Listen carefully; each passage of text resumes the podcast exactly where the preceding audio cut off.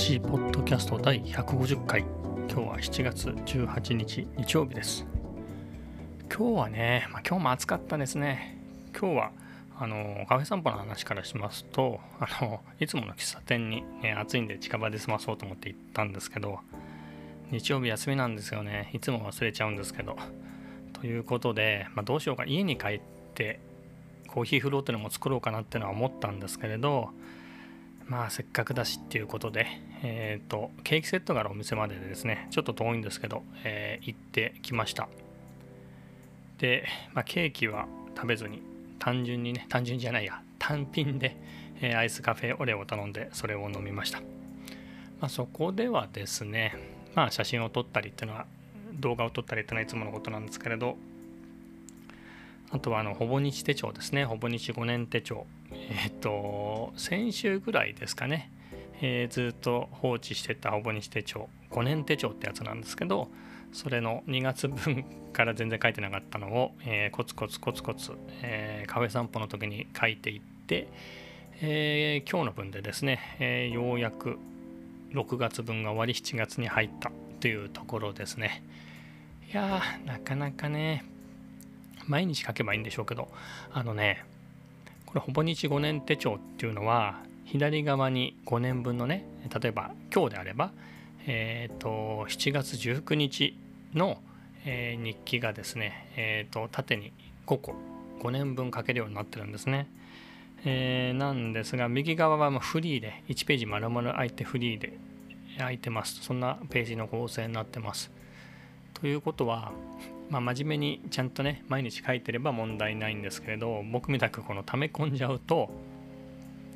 その万年筆なんかでね僕は万年筆好きで万年筆使ってるんですけど万年筆で書くとインクが乾くの待たなきゃいけないと。でも5年手帳ってあのすごくちっちゃいんでそんなに長い文章は書けませんと。なので2行ぐらいねサラサラサラ、えー、今日はどこどこでカフェアイスカフェ俺を飲んだとかね。そんなそれにまあ、それの3倍ぐらいの量は書きますけど、まあ、そう大して長くない文章。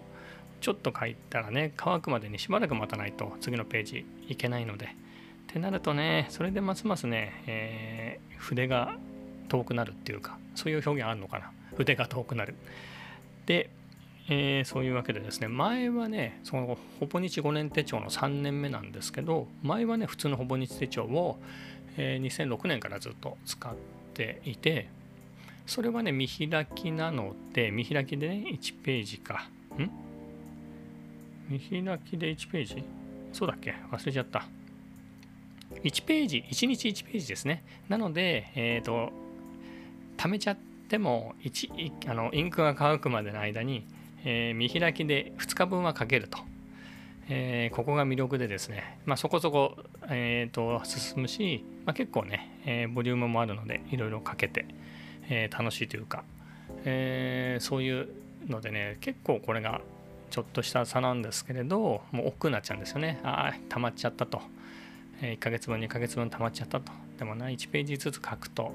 乾くの待ってってやるとすごい膨大な時間なんだよなみたいな。そんなんでどんどん溜まっちゃっているんですけれど。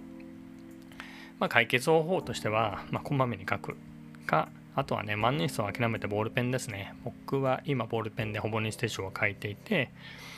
まあボールペンだってね、すぐにあのページね、めくってなんかやっちゃうとインクがにじんじゃいますけれど、まあ万年筆に比べたら全然乾くのが早いので、まあ、それで、えー、書いています。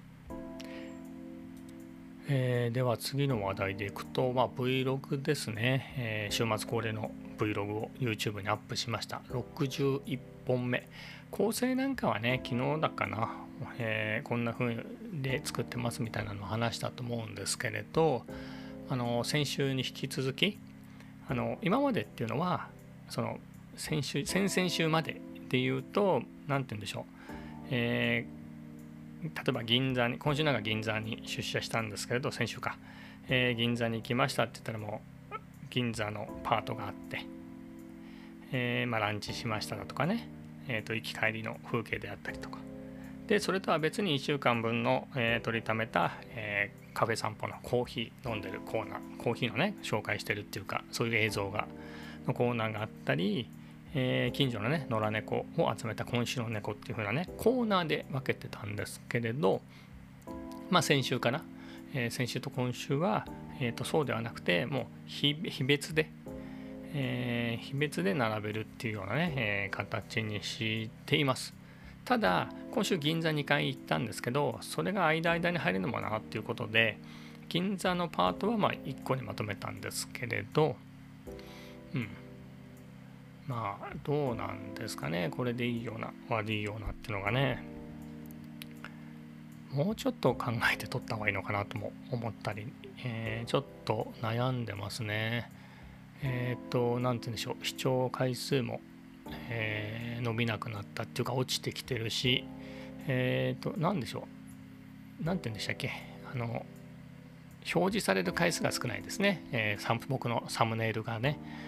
えー、そういったのも減ってるし登録者数自体は減ってないですけどもう登録者が増えるペースはもう本当落ちてほぼ増えないみたいな感じで先週2人増えたのかな久しぶりにぐらいなで今のそんなレベルで全然伸びなくなったしまあその分気楽にできるっていうのはあるんですけれど、まあ、みたいなのでね、まあ、今週は先週に引き続いてのパートなんですけどもうちょっと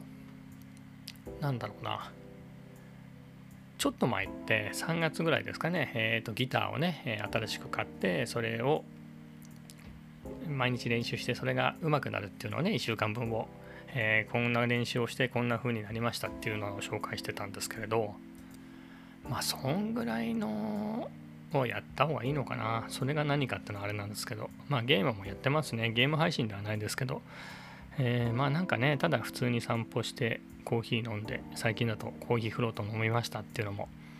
まあ、いろんなカフェ行ってればね面白いかもしれないんですけどちょっと退屈かもっていうのをね、えー、自分でやったと思いました。まあそれでもね自分が続けることに意味があるって言ってやれるんであればまあそれはそれでいいんですけれど。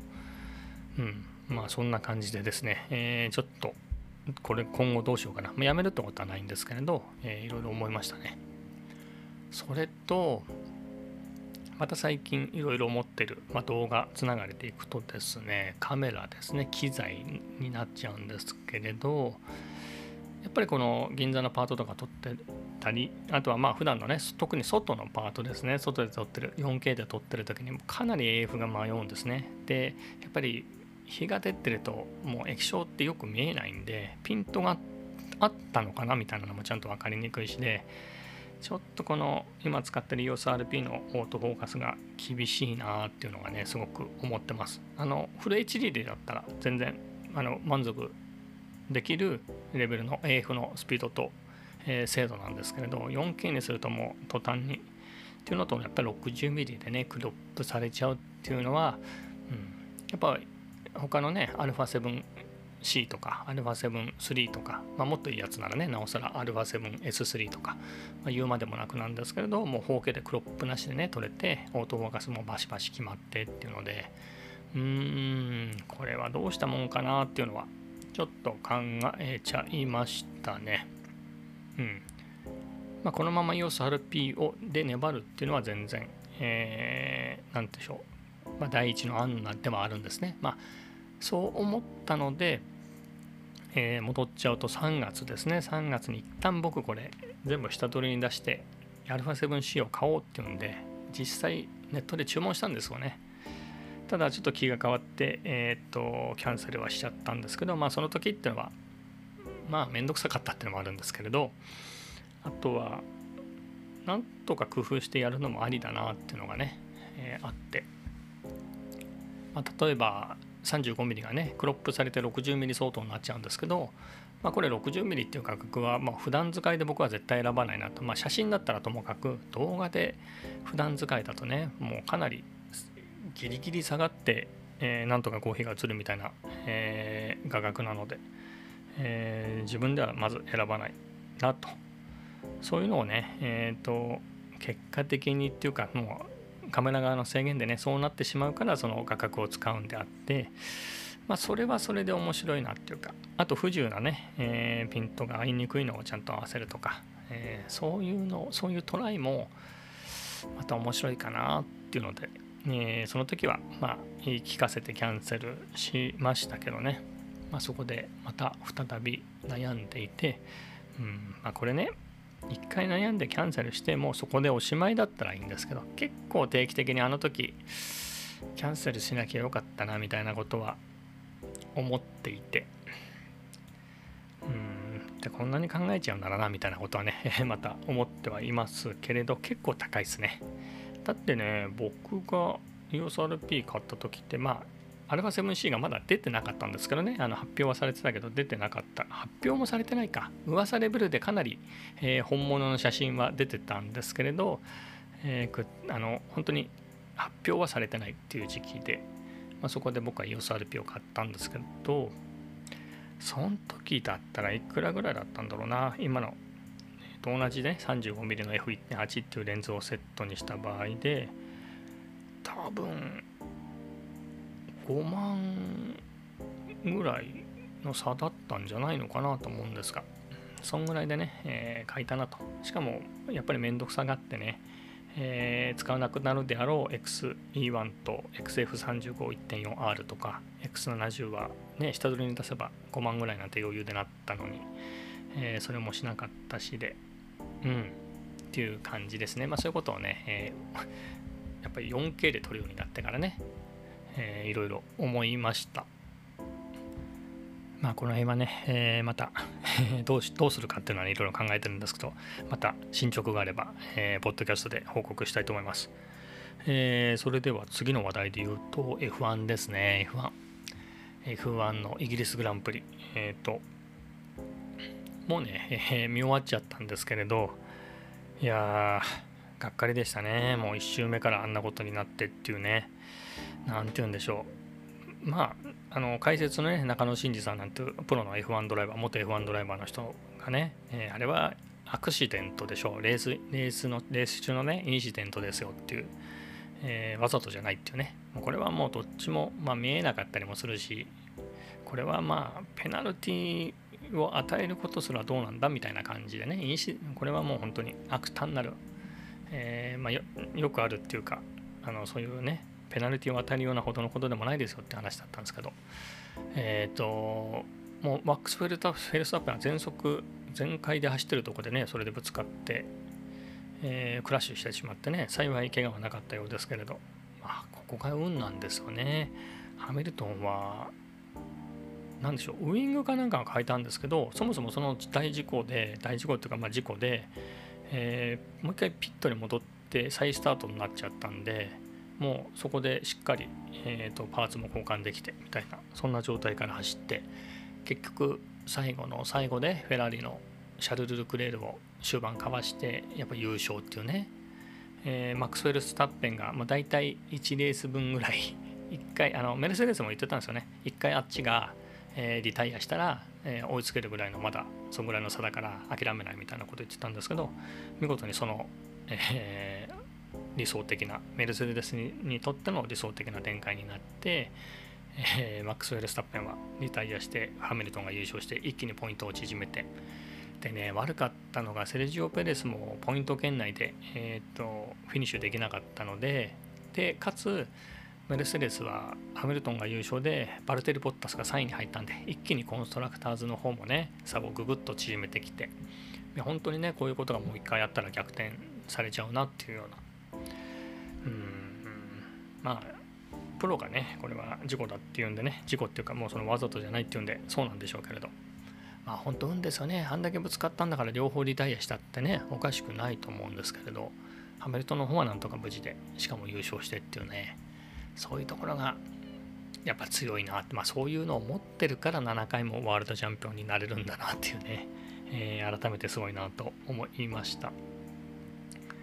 まあ、で F1 で言えば昨日もそうだったんですけどあの F1 僕 F1 のゲームを持ってるんでそれで一生懸命ですね同じコースシルバーストーンサーキットっていうサーキットをね昨日と今日で、えーとね、短かったですね13周のレースに設定したんですですけれど、まあ、それで走ってあここはこんな感じかみたいなのね えっ、ー、と、えー、バーチャルに、え、体験して、えそそれもあって、え余計に楽しめましたけれど。でねその F1 僕2019年のやつをセールで買ったんですけどえっ、と今ね昨日あれ？今週かな、えー、まさにイギリス イギリスグランプリに合わせてぐらいのタイミングで、えー、最新版の2021が出ててそれね PS5 にね、えー、ネイティブで対応してるんでうんちょっと悩んでるんですけれどうんそんなに違うかなっていうね。まあそこも欲しいなと思いつつ。まあいろいろ悩んでて。まあでも F1 のゲーム本当面白いですね。えー、まあ駆け足になりましたが今日はこの辺で。